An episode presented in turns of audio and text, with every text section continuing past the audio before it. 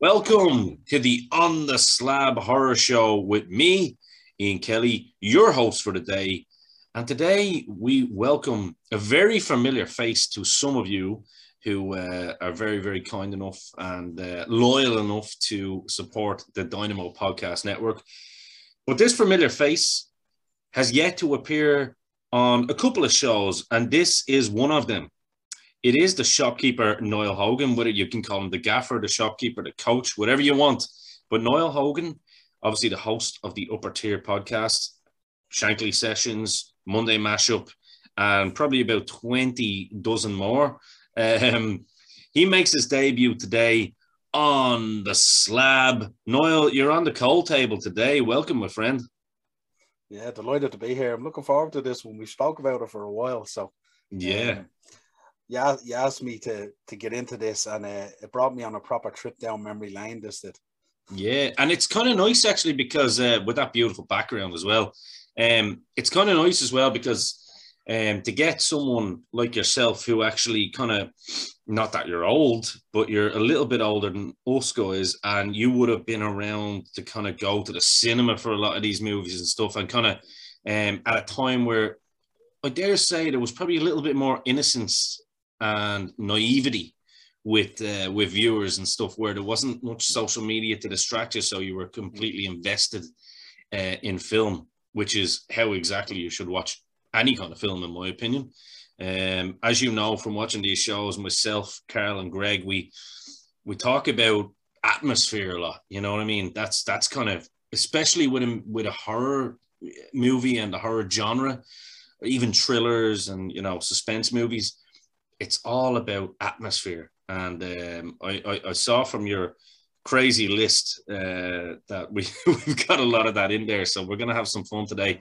Uh, you're you're in the you're in the cold room today on the on the cold uh, metal table, and you're ready to be uh, you're ready to be uh, dissected, dissected, dissected, dissected.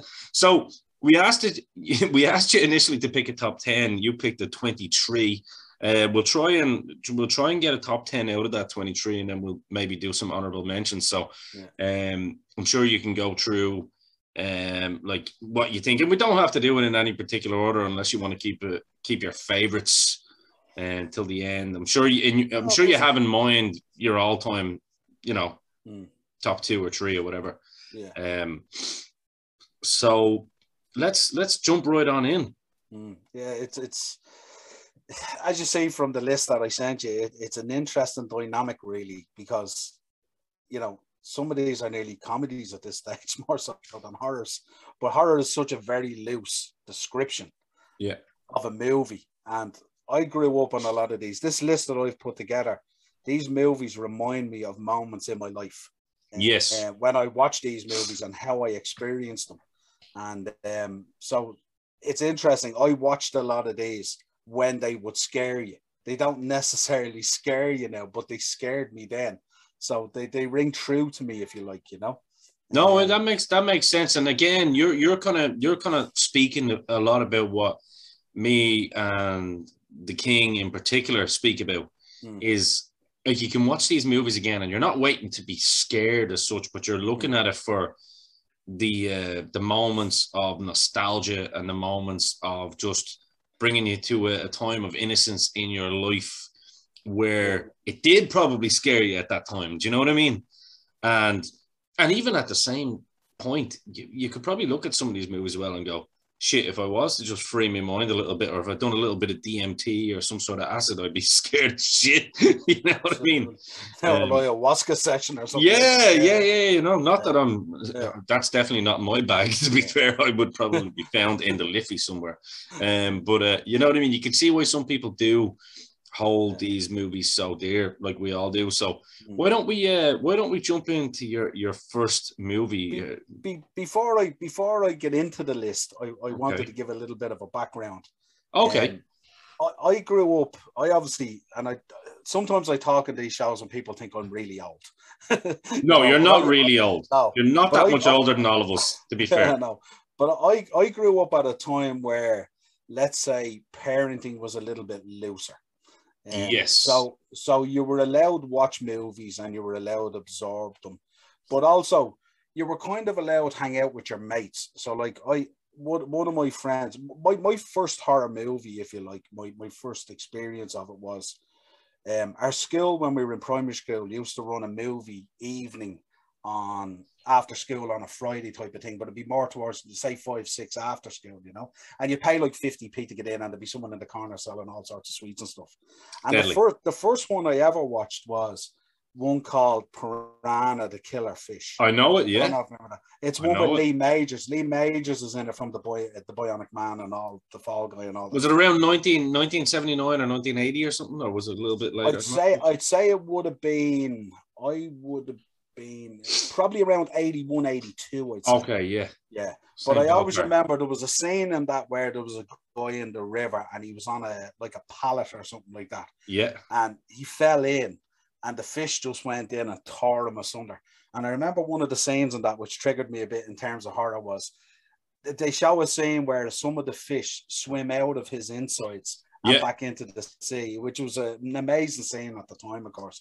But that was kind of my first introduction. If you 1978, so it was 78. Uh, it was, off the top of my head, I was able to. Yeah, it was good. Good call. Yeah. Um, but it was probably 81, 82 when we. Of course, when you would have seen it, yeah. Yeah. yeah, this yeah. would have been a projector job now, you know? Oh, 100%. The best, the best kind. Hmm. But I, I often say to people, and I've said it before, that like if you if you were to look at my music playlist on my phone, if I lost my phone and someone found it, they would think I'm an absolute headbanger. And my movie choices are very like that as well. Um, insofar as I'm not really mad into slasher horrors and, and gore and like like I wouldn't be a fan of the Saw series or any of that kind of stuff, you know. Well, that's well, that's yeah, that's that's weird. It doesn't that's... it doesn't that doesn't appeal to me. So, I, I suppose where where will we start? Let's pick a good one. I suppose we should start The Exorcist. For number ten, The Exorcist. Yeah. I love it. Okay, yeah. this is now, this is this is always going to be on everyone's list. Listen. Yeah for anybody that doesn't like The Exorcist, I mean that Tubular Bells intro is, I mean, it's one of the most iconic, um, you know, mm. pieces of music along with uh, the Halloween intro. Mm. For you, um, you know, you're you're only about you know, a decade older than me, so again, you're not mm. old. So that's what we yeah. need to allow people to remember this. But at the same time, that ten years can be pivotal in terms of when you were growing up watching these type of movies. Yeah. And and I dare say, Niall some kids still today get scared from this movie, seeing it for the mm. first time. Absolutely. Now, again, the background to this when I talked about parents being a little looser one of my best friends years ago was a guy called Ken Barr, and we used to do, you know, sleepover nights and all that kind yeah, of stuff. Yeah, yeah, So we'd have movie nights and stuff like that. The good stuff, but, yeah, yeah, on the weekends. We, but, uh, and and the stories that you tell where you go down to the video store and you get the three or the four movies for yeah. five quid for the whole weekend or whatever yeah. it is, you know. And it was really cool at the time. But I always remember there was times as well where he'd always he was huge into horror. I wasn't mad into horror. He was huge into it. So he'd always pick if we were picking three movies to be two horrors and one generic one, let's say, you know. But we'd watch them in his house, and I'd always have to walk home. And I'd be walking home in the dark because, as I said, parenting back then, life was kind of safer and parenting was kind of looser. Yes. But I always remember, like, I'd watch one of those movies, like one of the old Fright Nights or something like that, and oh shitting yourself walking home. You'd be watching behind you, every single bush that moved with the breeze, something like that. You'd be crapping yourself and you'd be sprinting home, like you know what I mean. And it was just that Iron Maiden song, "Fear of the Dark," is perfectly describes that. You know, because you hundred percent be just oh yeah. Yeah, absolutely, absolutely. They'd nearly be sprinting from street light to street light, you know that kind of way. So, like, this the people now listening to this will think this is ancient, but I'm not. This is this is mid '80s and stuff like that. Oh, 100 percent, yeah. But uh, yeah, that's what we used to do. So shout out to Ken, good friend of mine from years ago. We used to we watched hundreds of movies over that time, you know. Um, but yeah, The Exorcist is is is classic, really. You know what I mean? Like even, even the image of the man outside the house with the hat underneath the light, and yeah, you know the whole thing. And I, I was always a fan of those type of thing. I don't think I think you mentioned to me during the week you call it kind of the dark side of things. So you know I won't give too many more away, but there's a kind of a pattern that goes through this list yeah. of the kind of I, I I definitely have a type. Um, yeah. And it's kind of dark more than gore. Um, yeah. So uh, yeah, so that's so I, I started with The Exorcist anyway, so we'll, we'll put that in at number. Well, I think it's Again, a phenomenal. movie. particular order. I think it's a phenomenal movie. It's actually funny enough. I didn't see The Exorcist until, and this is a true story, until I was about 18 when I first Oh. bought it on VHS because Mm. I was uh I was in a very kind of it's weird. People always hear about uh, me talking about watching movies with my granny and all that, and I was always allowed to watch the John Carpenter stuff and the you know what I mean, like the kind of um you know Halloween and the fog and stuff like that. And but when I was real young, I was never really allowed to watch some of the 18s movies because parents at that time, you know, growing up in the late 80s to early 90s, kind of looked at it and went, no. But like there were, you know, if there was any kind of sexual reference or anything like that, it was like it's a no no. Yeah. I wasn't allowed to watch it. Yeah. If it was just pure gore or whatever, boom, you're Mm. grand. And I remember being able to watch uh, the first movie that scarred me was Whatever Happened to Baby Jane, which is like, I mean, it is a horror, but it's a thriller. Mm. Do you know what I mean? Yeah. More so. Yeah. And uh, and you know what I mean by that. If you're a six year old, Mm. seven year old watching that, you're like, oh, Yeah. I'm writing a letter to daddy. Mm. And this lunatic walking around, I was like, shit. and then feeding her sister rats. So, Mm.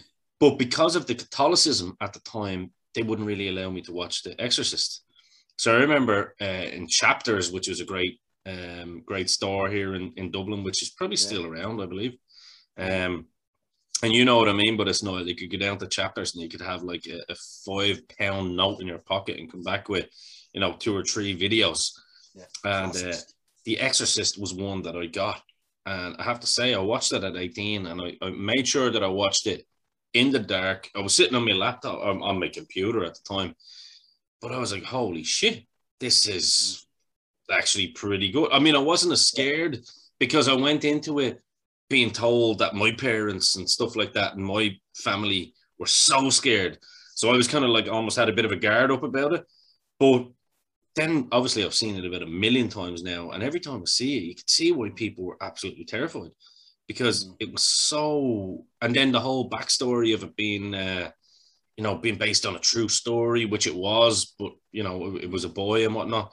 Yeah, great show for your first uh, for your first movie. I love it.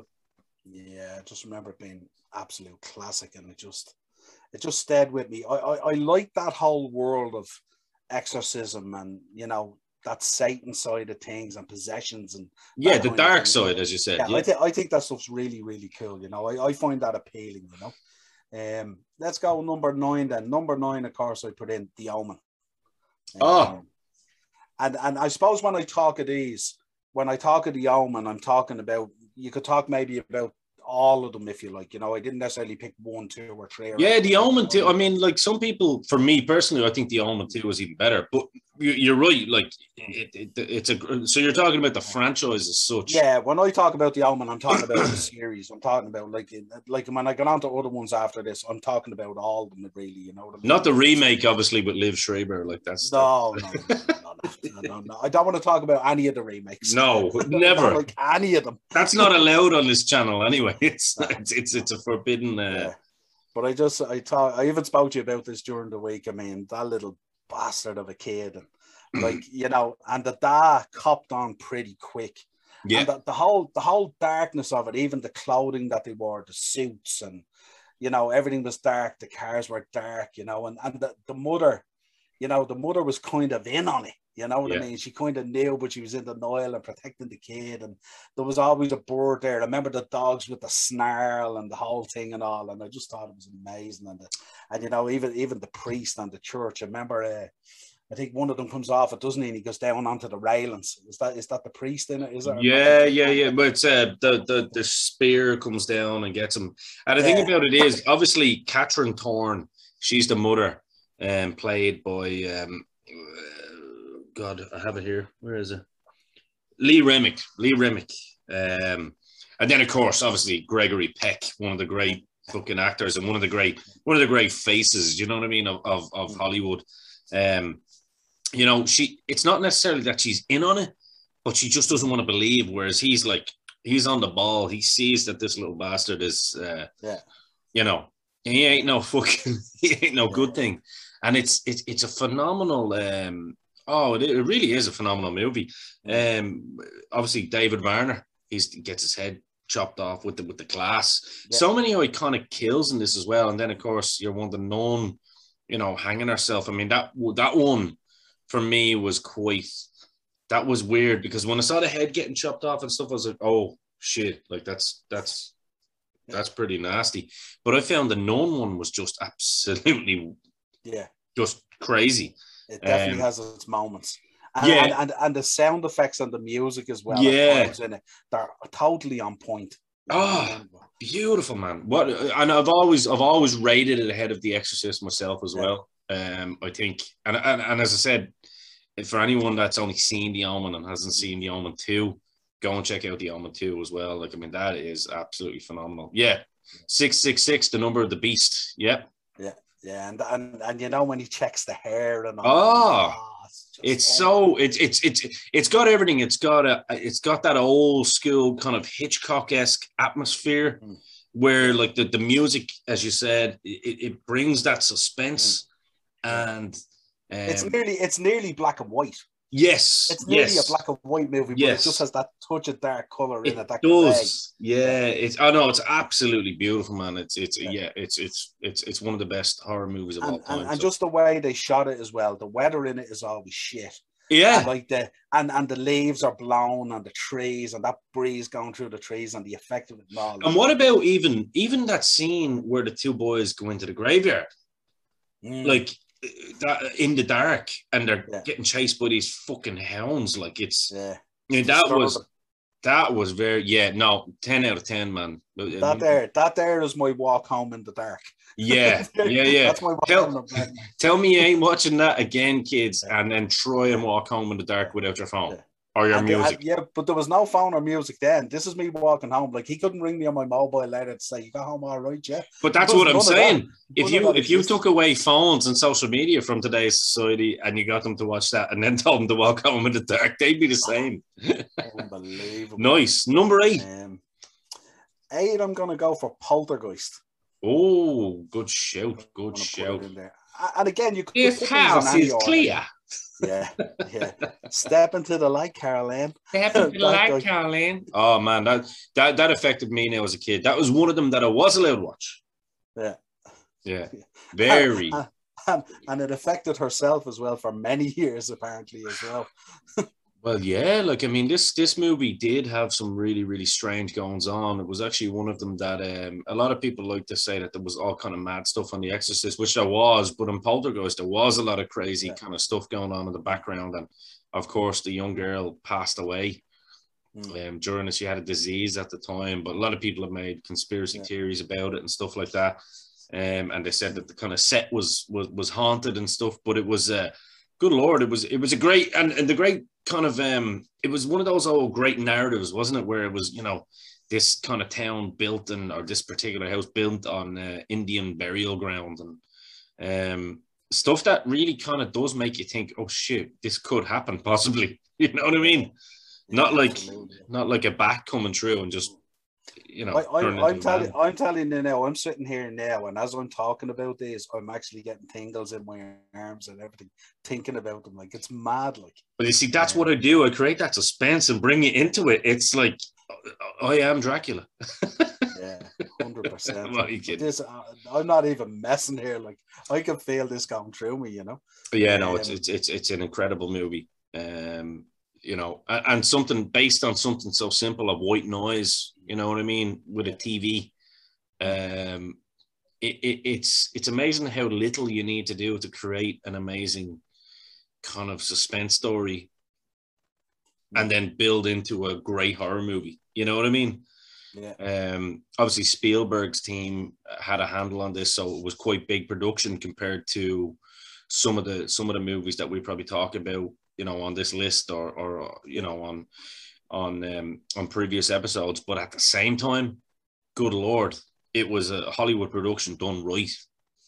Yeah, absolutely. Yeah. 100%. Um, what are we on? Seven. Seven. I'm gonna put in seven. I'm gonna put Interview with a Vampire.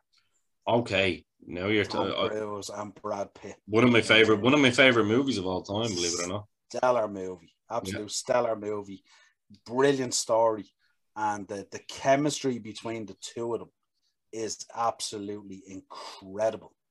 Um, the, the story of one, you know, so engrossed in it, and the other one fighting against the bad because he sees the good. And I just thought, what a movie! I, I don't think it gets near the credit it deserves. Um, the mo- the one movie that when I was ten, because that came out in 1994 without me even need needing to you know look at anything. Mm. Um, the one movie that the stepmother and the dad actually allowed me to watch, and even though there was stuff going on in it, you see quite a lot of uh, yeah, see quite a lot of Kate Bush on women and all that kind of stuff, and uh, I, I was kind of like, you know, do the old thing, bury your head in the sand when you're a 10 year old and you see anything, any nudity. But then, like, you're kind of going, have a peek. But um, yeah, man, this this was a phenomenal movie. Um, wow, what a piece of work. I mean, based on the books, but you know, a lot of people, Lestat. I mean, Tom Cruise actually steals the show in this movie, like hands down. And I mean, this is this is going up against an actor like Brad Pitt, but Tom Cruise in this is absolutely phenomenal. I, I'll say it all the time. Take away your kind of Scientology and all that kind of stuff with Tom Cruise. Very rarely in a bad film. you know what I mean? He's yeah. he's actually yeah, one of those actors. some serious classics. Oh, produced classics very underrated actor. But in this in particular, I think it's probably, I dare say, probably his best role. It, Along with Born on the Fourth of July, anyway. You know what I mean? Like it's mm. it's it's it's a phenomenal movie. Like it's it's, it's your you picked it, so talk yeah. talk to me. Yeah, no, I I remember back. Like I, I think that the costume in it and everything and all was incredible, and and like very to see, gothic to see yeah, and to see Brad Pitt battling against what he had to do and become, and he goes out on the street and he like he's catching rats and he's eating the rats for the blood instead of because he doesn't want to eat humans. Yeah, he doesn't want to eat humans. On he's fighting against it, fighting against it, and and Cruise is on his shoulder all the time. Stop fighting what you are and what you've become and all this, and you know, but it's just it's an incredible movie. Like um, and a young Kirsten Dunst in it then as well. Like, yeah, absolutely. Yeah. It's a very it is a very dark movie. Like I mean, mm-hmm. people don't talk about it enough. I think in the horror genre because it is quite a horrifying movie, and even to this day, it's quite dark and gothic, as I said. Um, even even the scenes with uh with uh what's his name What's that good looking Spanish guy? He's always in the movies. The old women loved him. He was Desperado. What's his name? Uh, oh, good lord. It's not Benicio del Toro, is it? No, no, no, no. no. Guy? I know the guy you're talking about, though. Yeah. Yeah. No, yeah.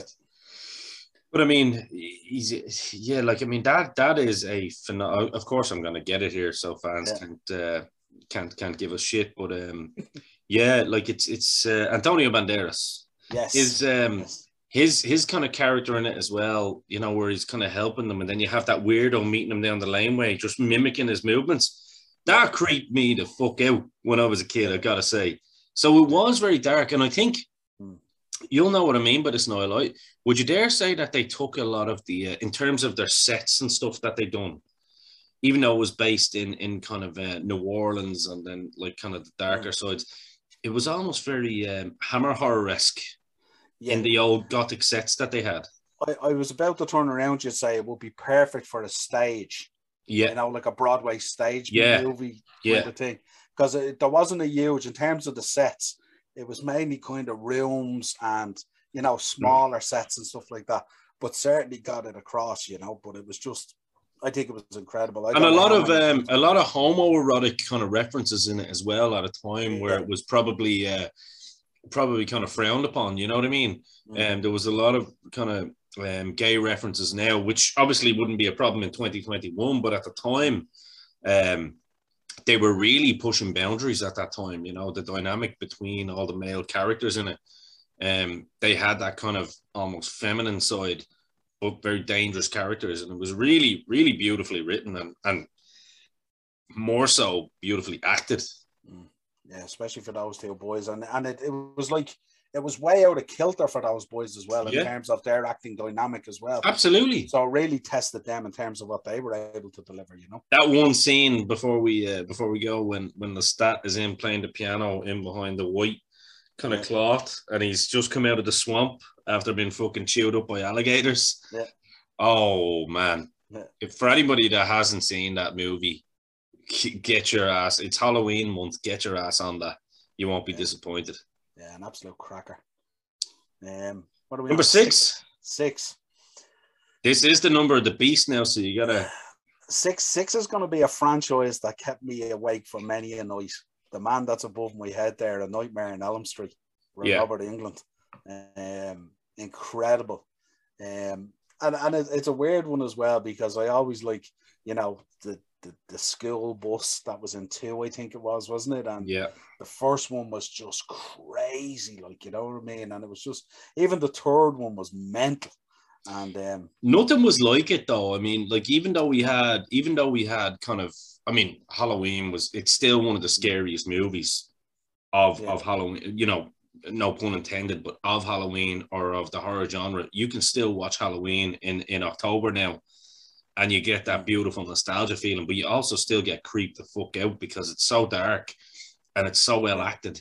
And John Carpenter is just the best of all time. Mm. But this this took slasher to a whole different level. I mean, basically, you've got a guy who was a pedophile that was burned by the the whole neighborhood. So there's some really, really darkness behind this behind this story, right? Mm, yeah, absolutely. It just and, and just the way he's presented and and it, you know the way it sort of begins where it's all these kind of like school kids, if you like, or whatever Yeah. it is, and and they're all kind of experiencing these things on different levels and stuff like that. And then it's like they, they start communicating, go, what was that about last night? And they go, I had that too. And what about this? And Yeah. it all starts coming together. Yeah, And then this absolute burnt up lunatic with a bladed glove and a, a stripy jumper like Dennis the Menace and a hat. And, and and the scary thing is when the hat comes off, the head when it has no hat on it is just freaky as hell, like you know. But uh, yeah, what a what a um, what a franchise! Nightmare on Elm Street stands up to today. yeah. Rachel even said it to me. She said it's probably the scariest idea as well. Imagine not being able to sleep or you Mm. die. it's like shit. Yeah. We all need it. You know what I mean? Yeah. So yeah. And Although was you it was a probably you could probably survive in that uh, Niall with with the amount that you do. so, Oh, I don't know, but it's a weird. It was a weird dy- dynamic as well because when I was watching them as well, I'm not sure if they coincided with V. Remember the series V, yeah, where he was in that as well, but he was actually the good guy. He was Yes. the liaison between Yes. the humans and the aliens and all. yeah, And he had the blonde, he had the blonde curly hair. great show. Yeah, great show. Yeah, Yeah, so it was was a kind great of that series. dynamic. And then to see him in this, and you're going, God, that's that same guy. Like it's unbelievable. He's And phenomenal, the makeup of it and all was brilliant, you know, unbelievable, like you know. That's a great. So yeah, I put the, put them in there. So thought that was a good one. Um, Number five. five, I have to put in the Alien franchise. Sigourney Okay. Weaver, unbelievable. I remember at the time when Alien came out first, and Aliens is even a jump from that. But I remember when Alien came out, and that scene where it comes up when it comes out of his chest or his stomach, and I just remember people when that came out, it was so shocking. People talked about it for months. It was incredible, like you know. Um. So yeah, the Alien movie was just Yeah, I loved it. I loved it as well. Sigourney and then the like, second one, is unbelievable. she's unreal, wasn't she? Yeah, unbelievable. And isn't there something? really- to- there's something to be said as well, isn't there, about some of these actors that weren't Hollywood, big Hollywood directors, should I say, Mm. um, that were choosing women in the, you know, as the main kind of uh, character, as the heroine, if we like, and it kind of way ahead of their time in a lot of ways, you know. Um, Sigourney Weaver, badass. Um, you know, even even even the chick in in, uh, in Nightmare on Elm Street, badass. You know, Mm. Halloween, badass. Like it was it was great to see the women get their due as as kind of Yeah. you know it wasn't just all about getting your tits out or you know even though a lot of the 80s movies that we loved was that you know Mm. but at the same time they were all Yeah. it was always the guys were always the ones getting fucked up Yeah. and and being goofy but uh, aliens man alien and aliens that whole franchise is Yeah, yeah it's, it's timeless you know yeah, absolutely. So fantastic and definitely well worth a watch and go back to it. Like and to see Sigourney Weaver, what a badass in the second one. shaving the The head and everything Shaves the head and she has that blowtorch, Gatling gun. Oh man, there's, there's all there's all these kick-ass Marines with her and soldiers and all, and she just brushes them aside. and- she's fucking You know what I awesome, mean? man. Kicking ass, like, you Yeah. know, and that that, that Awesome. scene when she's in that robotic thing and all. and- Yeah, yeah, yeah, yeah, yeah. yeah, come at me, bitch. You Yeah. know, that kind of way. I love it. Yeah, and she's like standing there, that iconic scene where she's there face to face with the alien. It's Yeah. like whatever. yeah, Um, yeah, beautiful man, beautiful show, yeah. beautiful show. Um, next up, where are we at? Four, is it? Four, we're getting down to the down to the business end now. Four, I'm putting in a Silence of the Lambs. Um, Hannibal Lecter. What can we say? Jodie Foster. Oh my god. Um, what an incredible movie. Um, Very. I mean, we go back to what you said at the start. Dark from start to finish. Yeah. I don't think there's a joyous moment in this fucking movie. no, and, and, and very Jodie Foster esque because like, Yeah. she, she, she, if you look at a lot of her acting career, like she's gone through everything that she has played or starred in has been like a tough task. She was in The Accused, remember? Nell, Um, Nell, she was in The Accused. She was in taxi driver. She was a kid in Taxi Driver. She played a young prostitute as well. Yeah. Yeah, absolutely. She's been in some absolute banger movies, but she always plays that kind of like Stern. where, sh- where she's thrust into that position of like I don't know how you describe it, but always like kind of not so much a victim, but kind of nearly secondary to a victim, if you know. Well, what I mean. has that kind of vulnerability to her, to, you know, to her character. And then she plays that vulnerability really well. You know what I mean? She reminds you, when you look at her, she reminds you of kind of a, her own Dolores from the Cranberries. You know what I mean? Like real kind of taint, but at the same time, she's, um, man, in this, in this particular movie, like just, uh, you know, because uh, we're coming in cold here, lads. I, I didn't know any of those picks. Mhm. So that's why we're doing this. And I have to comment on this one. Again, one of the movies that, without a shadow of a doubt, still scares me to this day every time I watch it. Because again, this is based on reality. You know, this is based on on um, on something that can happen. This lunatic who was eating people, and then you've got a guy going around wearing girls' skin. You know, based based of course on um, on Ed Gein.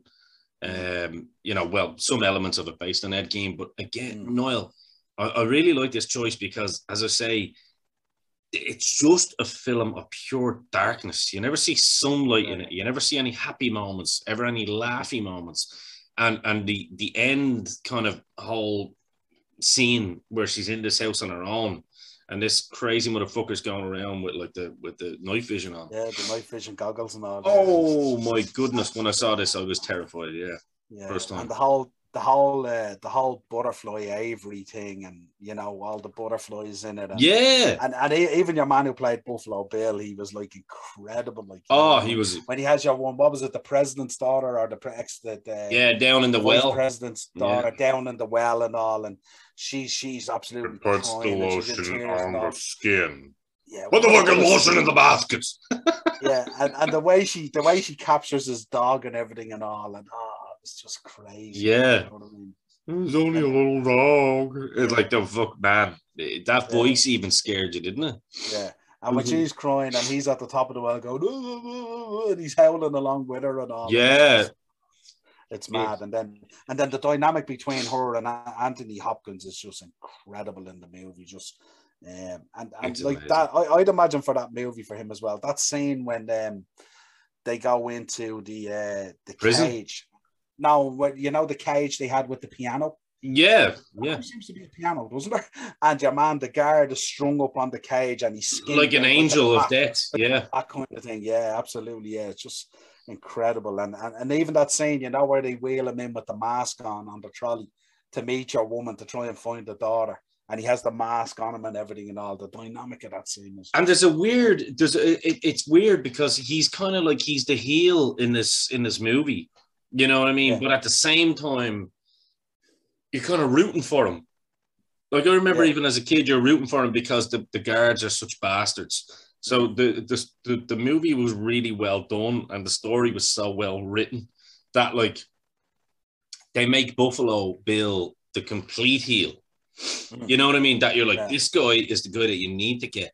and you kind of forget that Anthony Hopkins' character as Hannibal Lecter is a fucking psychopath who eats people. You know what I mean? And you're like, why, why am I why am I rooting for this guy? Like, Yeah, and even, even that scene at the end where you know where she she's they, they is it they ring each other and he's, he's talking to her and he's dressed in all the white gear with the Panama hat on and he just goes off into the sunset. just goes off into the sunset And the credits roll, and you can actually see him walking the whole way. It's yeah yeah yeah, no, great show. One of again, one of my favorite. All you're picking some all-time favorite movies for me here. I like this. yeah. Number three.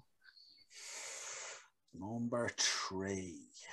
Number three, I'm gonna go in with Misery with Kathy Bates. Absolute belter of a movie. Um, again, I did tell you there is a pattern here. Um, There's a there's a pattern here what you're doing because my my my uh my listeners are gonna think that Ian just had the best grandmother of all time, which I did, which I did, by the way. Rest in peace. But it's true. Another movie that I saw with my uh, with my nanny Marie in Bray, and like as I said, every Friday. That's why we always put this up on a Friday. You know, it was a big night for us horror fans. You know what I mean? And that was a movie that came on, um, I believe after the Late Late Show or something like that.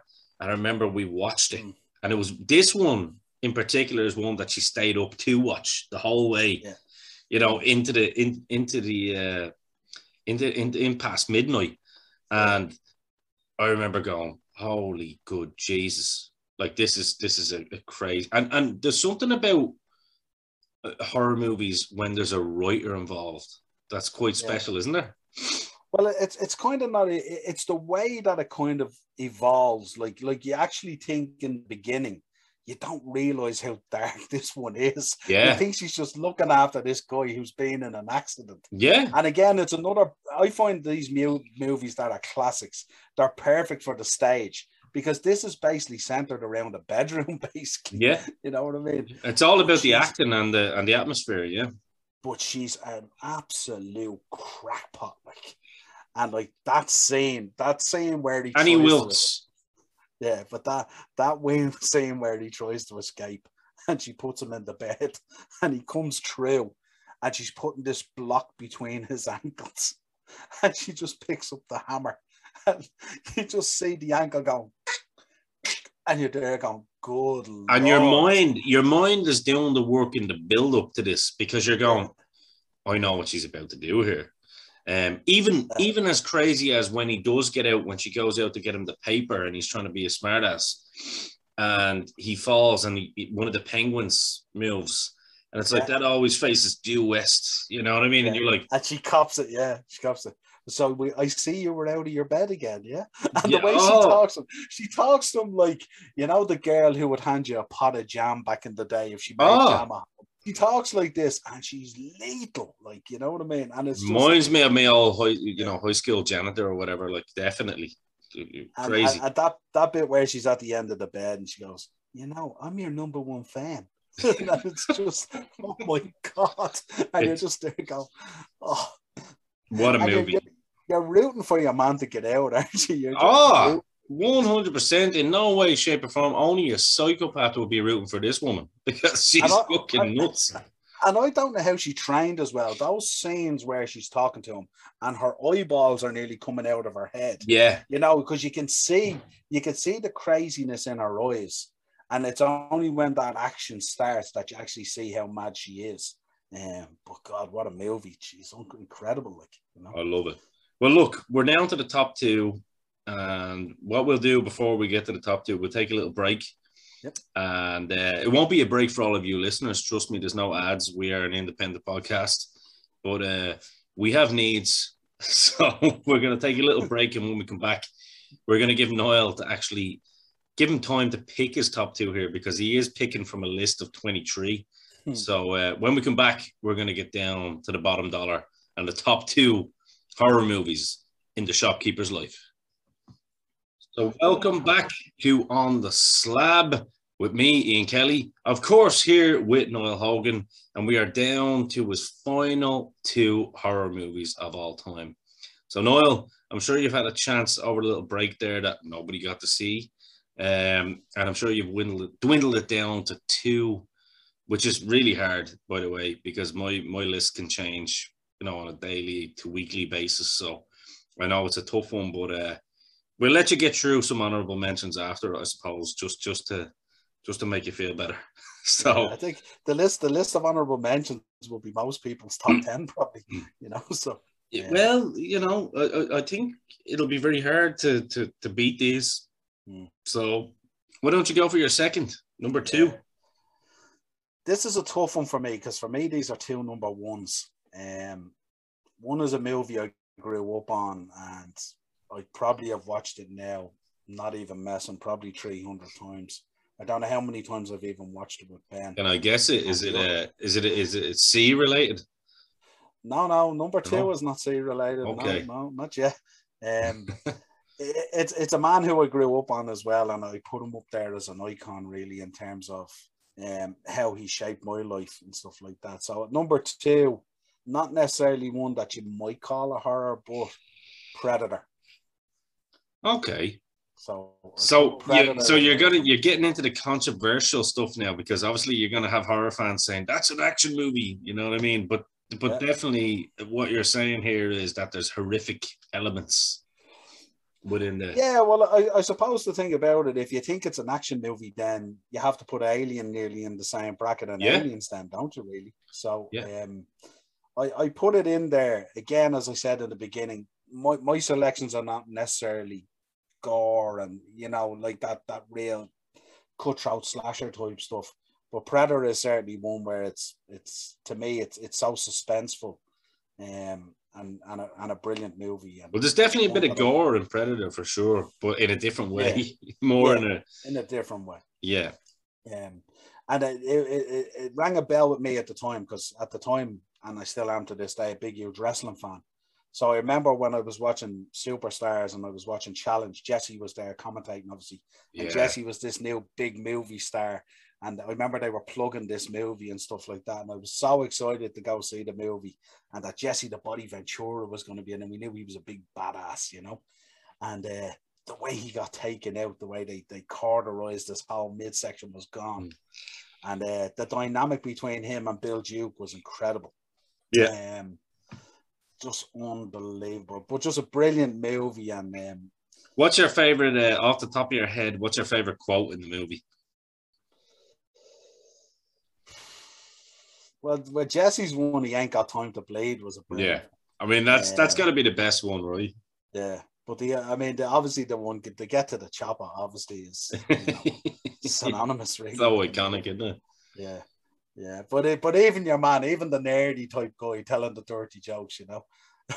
remember, he's telling the dirty jokes and the chopper and stuff like that, and Jesse offering them the the, the chewing tobacco and all, and you're all a bunch of slapjaw faggots and all this kind of thing. You know what I mean? For the time, it was just crazy. you know what I mean? Just, it was unbelievable. But to see them getting picked off, and and the girl who was in it as well, who played a brilliant part, she kind of was in on it. She knew, you know what I mean, from an early stage.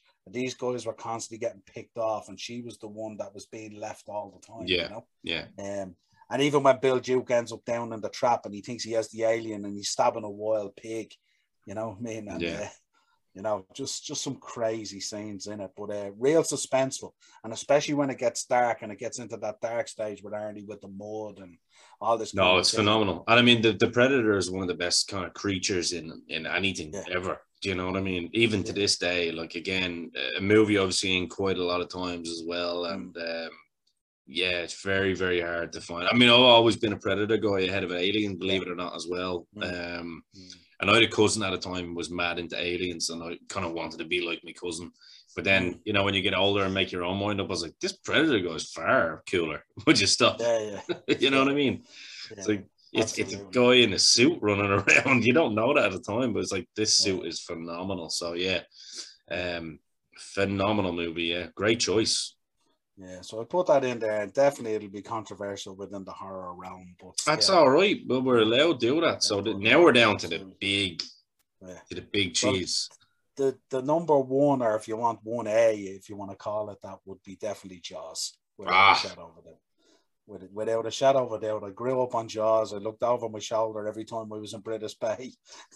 I just You know what I mean? I had nightmares about. And of course, you live by the bay now as well. You're only down the road from uh, Yeah. from from my hometown and Bray County Wicklow. So Absolutely.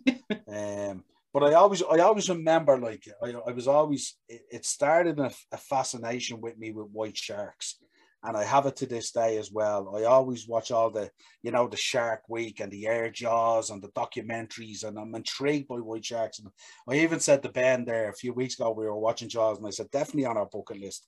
Two of us have to go to South Africa and go cage diving with great whites. I have to see one of them in the flesh for real one day. It's on the bucket list. I'd rather you than me. You just tell me how it is. yeah, I'll send you the pictures. Yeah. But um, yeah, but I, it just started a fascination with me, and I remember always, even when I was in school, and you know, you'd be asked to do a project or an essay. I remember I did an essay in tour class, and it was about a, a killer shark, um, that was terrorizing a Florida beach, and I wrote a, I wrote a four page essay on this. And uh, I remember handing it up, and, and the teacher was looking at me like as if I was something crazy.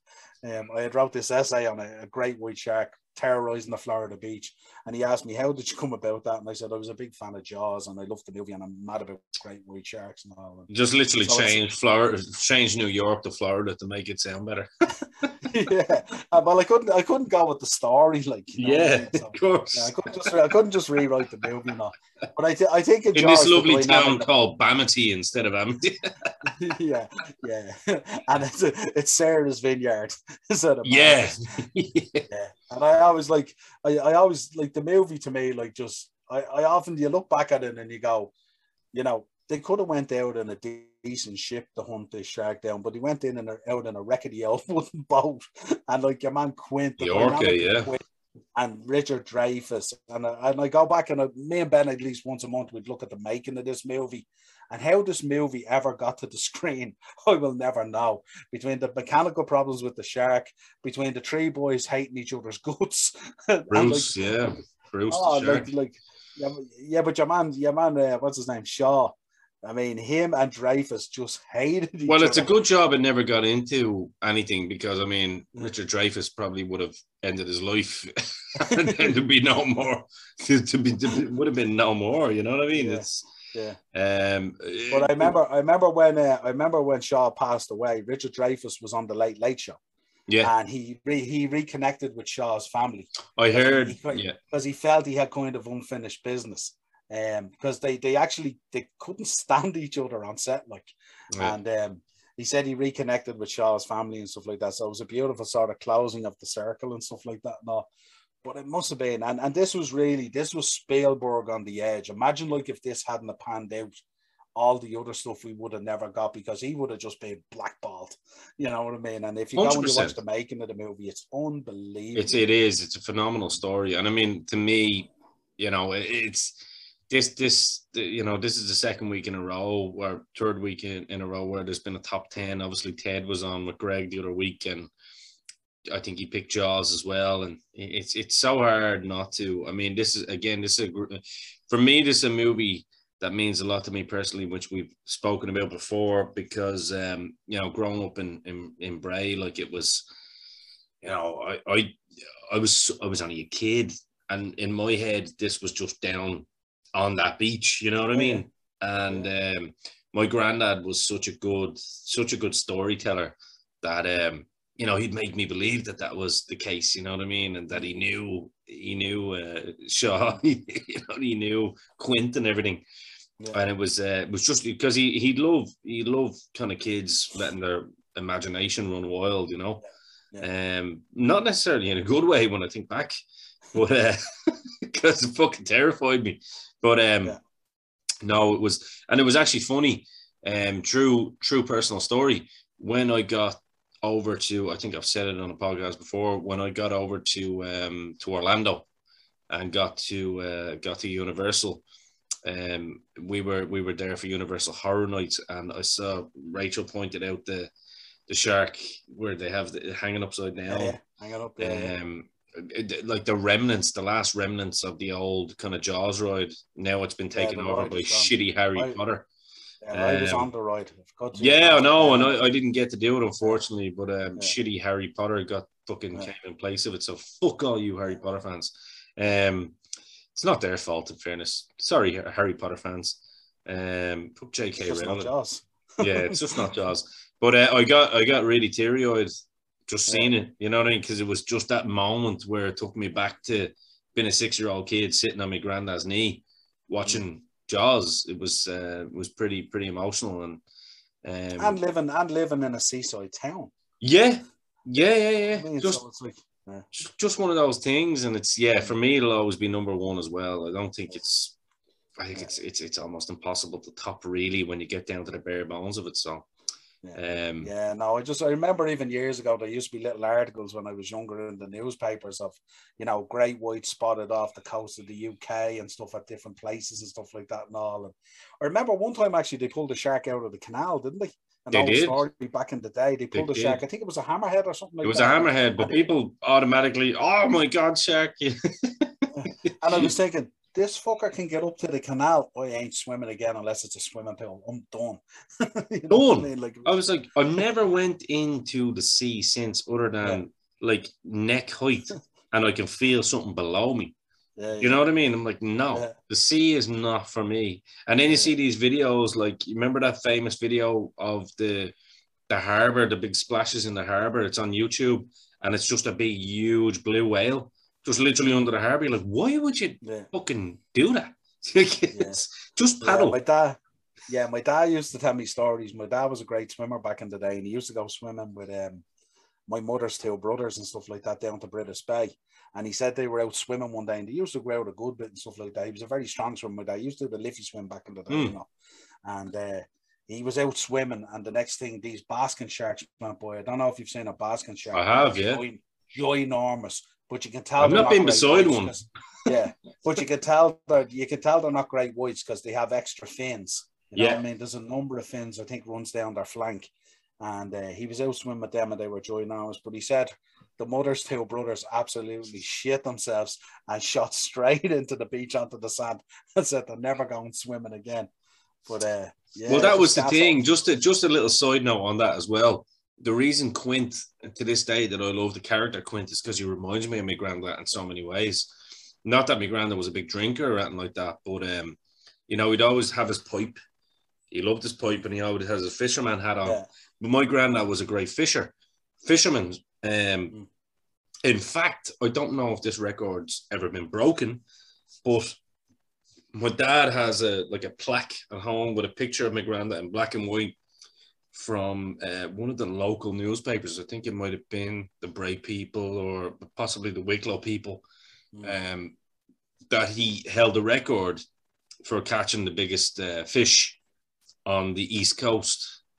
Oh, So nice. yeah, it was, re- and it was this weird looking fish. The thing was absolutely humongous, and it was. Mm. There was a picture of my nanny's house always of it as well, and I didn't kind of really appreciate that that kind of accomplishment till you you know till you get over. So he he kind of had a boat, wasn't as big, but it was you know similar, and it was kind of like shit. There's my granddad on his little fishing boat, you know, and Yeah. so it was uh, every time I'm down at the uh, down at Bray Harbour, like it's always you always get that kind of little kind of feeling of history and kind of accomplishment Yeah, yeah. within the family, like you know what I mean. So Yeah, and that little Bray Harbour is very like the little harbour. in the Yeah, you know what I mean? So parallels with it, yeah. you know, and especially like Bray now mm. is not the same as Bray then. We had No. those little kind of shacks and those Yeah. little kind of like bungalow li- type things, yeah. yeah, like those little lifeguard stations and all on the beach at the time, and Yeah. you'd see all the banana boats out, and like you know, Yeah. summertime, you'd be like, whoa, Yeah. there was a lot less stone and a lot more sand back Yeah. then as well. So it's like, Yeah. it's uh, yeah, great show, great show. Yeah. I love, I I, love talking about that movie and what it means to us. I always wind up Ben as well because Ben would go for some of the night swims with the lads down into the cove in Greystones. Yeah, And there's a big old there's a big old sail that hangs out down there. If you've seen him, he's ginormous. yeah, yeah. But I've seen him back in the day. He's, co- he's covered in the winkles and all. He's so old now. you Oh, know? he's about But 150 years old. But there's a stage. li- but there's a little sail sanctuary if you go halfway on the dart in one of the inlets. Yeah. You'll obviously the baby ones there with the mothers. It's like a like a you know like um I don't know what they call it. What do they call it for sales or something like that? Nursery. Be like a Yeah. sail nursery and stuff like that. And I always say to Ben when he's going off for a night swim, I said, you always remember now, if the sail's around there's always great whites because that's what he is. and I always put the fear of God up and go swimming, you know what I mean? So, but it's just hilarious, like, you know what I mean? Yeah, So, it's it, it's one of those movies. Like my mother Yeah. worked in the uh, Savoy Cinema over here in Dublin Mm. at the time that that came out. She was only probably seventeen or eighteen years old, Yeah.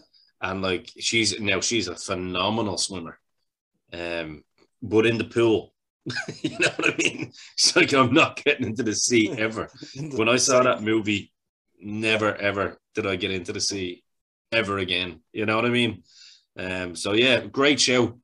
That's a hell of a list, Niall It is, and a hell of a debut on uh, on on the slab. absolutely. Um, I'm going to give your list in true King Mo fashion. I'm going to give your list a five slabs of meat out of five. To be fair, I like that list. Okay. Um, do you want um, do you want a few honourable mentions? yeah, go for it. Right, I'll, I'll go down through them pretty quick. Amityville. I always think horror movies that are associated with a house in any way, that's the focal point. I think are always brilliant. Do you remember? Uh, do you remember? I was only talking to Rachel about this the other night. Do you remember? uh, Was it Eddie Murphy that done that joke, or was one of the black comedians and said, "Why do y'all white people always stay?" it's like it's like you know the motherfucker told you to get out. black people would be gone. Yeah. y'all white Yeah, people no, stay. No, no, what he said, what he said was, white people always run towards the trouble, never away from it. it's like you actually had this voice saying, "Get out," and you're like, "You stay." Why? what, what you mean, get out? yeah, What are you gonna do? You'll do nothing. yeah, absolutely. Um, one that could have been on the top ten, of course, Carrie. Um, Oh, what a movie! Yeah, Stephen King movie. Yeah, Yeah, absolutely. Um, I had in there The Exorcism of Emily Rose, which I thought was a phenomenal movie. was a good movie actually. I've only ever seen it once, but now that you say it, it's uh, it's a movie that I could revisit. Yeah, Yeah, obviously it. Um, in there, Tim Curry. yeah. Yeah. I mean, that that that's where my fear of clowns came from. Anyone that knows me knows that I have a bit of clownophobia, whatever the the word is. But yeah, I'm not a big fan of clowns. Even though Carol Kingwall loves being a clown. Yeah, Hall- Halloween was one that you mentioned earlier, of course. So that that would be on the list. And again, it's a, a flip of a coin to include or not include. You know, um, The Lost Boys, Oh, phenomenal! phenomenal movie. Um, Hellraiser, of course, with Pinhead. Absolutely amazing. there. Yeah. Um, Bram Stoker's Dracula. You're talking about the 92 one with Gary Oldman. Yeah. Uh, I will replace that with the horror of Dracula. Um, of course, Christopher Lee, Hammer Horror, absolutely. but that's okay. Yeah. I love that movie still. Winona Ryder in all of her youthful glory. Yeah. Um, one that I really loved until I found out about it, the Blair Witch Project, um, which I thought was at the time was a brilliant movie because we were sold. It was kind of like our Milli Vanilli. We actually thought they were singing and dancing, but they were actually taking the piss and they weren't doing that. And Mm. that Blair Witch Project, remember they sold it originally that it was the real thing. They done a they And done a good kayfabe job on it, yeah, for sure. Yeah. So that was that was one of my um one that was in there. Um Psycho, of course. Ah. Hotel, and the shower scene is synonymous, you know. Phenomenal. Um and then I rounded it out with two, The Conjuring Two, because I Mhm. liked it because it's based on a true story and stuff like that. Yeah, that was the one in England, but, but where and yeah, the, one of the scariest scenes actually in in recent modern horror history when uh you just see that owl lad sitting behind you on the couch.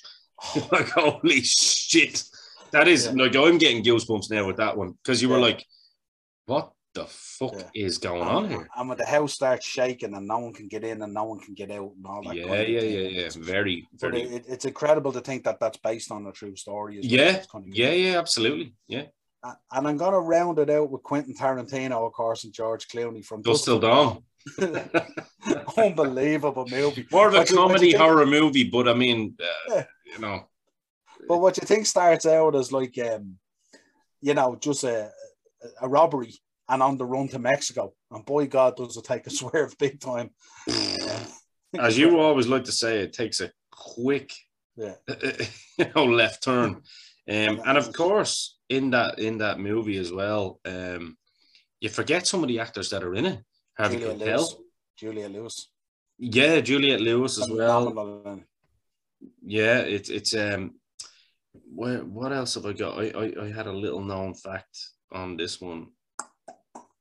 Well, it, Um, well, it, it triggered the. Uh, Danny the- Trejo, of course, as a Danny Trejo, vampire. Yeah, absolutely. Yeah, yeah. Um, Tom Savini, of course, the great makeup artist who pretty much is any of those beautiful, you know, horror movies that you watched in the 80s and that beautiful makeup effects. That was Tom Savini, but he also acted in this and he has the little cock gun. Yeah. Sal, Salma Hayek. Salma, oh good jeez. Oh. Let's let's not let's not get either of us divorced talking about her.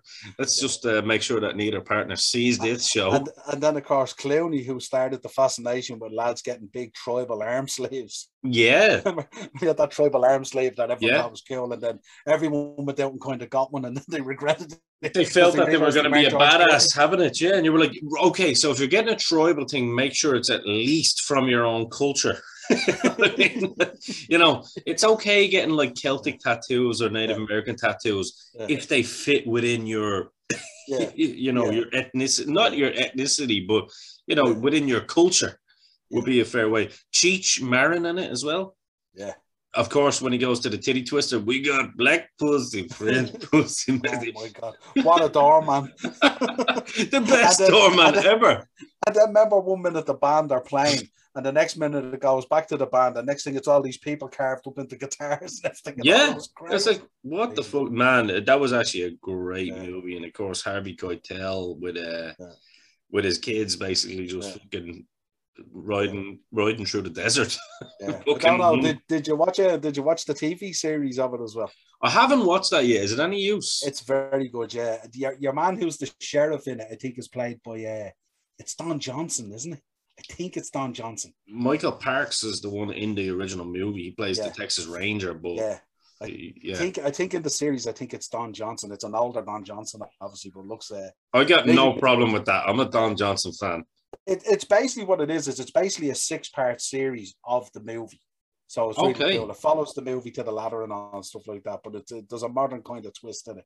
Really, Okay. really, Now you got me intrigued. Now I'm definitely watching it. So yeah, and, Yeah. and, your, and your man and your man who plays uh, Clooney's role, he's a proper slick dude. Like you know, Yeah. what I mean, he has it down to a T. Yeah, okay, Yeah, well you've sold me. watch it. It's well worth a watch. You've sold me. Yeah. Look, So that's it. I think that's about all we have time for this week on on the slab. Um, you've made it off the you made it off the cold table, and you've uh, yeah you've I I think you've convinced a lot of people. You convinced me of something new now. I always like that. Always love it, especially when it comes to TV series because I'm a kind of a uh, old school TV series guy. Yeah. I'm a Twilight Zone guy, and uh, Yeah. you know, do do do do do do do do. I'm uh, that's that's me. I'm Dark Shadows, black and white Dark Shadows. You know, not the Yeah. not the Johnny Depp movie, which is pretty good by the way, but it's a comedy. Um, yeah. So Niall, it's been a pleasure having you, and um, I, I'm problem, sure we're going to have you on again. Thanks for contributing to the uh, the on the slab Halloween month because this is our uh, this is our bread and butter, and I'm sure uh, I'm sure you'll want to come on again. Oh, absolutely, hundred percent. I hope Carl enjoys it as well. I hope I did it justice. Listen, you always do it justice, my friend. Always do it justice. Knocked it out of the park. 10 out of 10.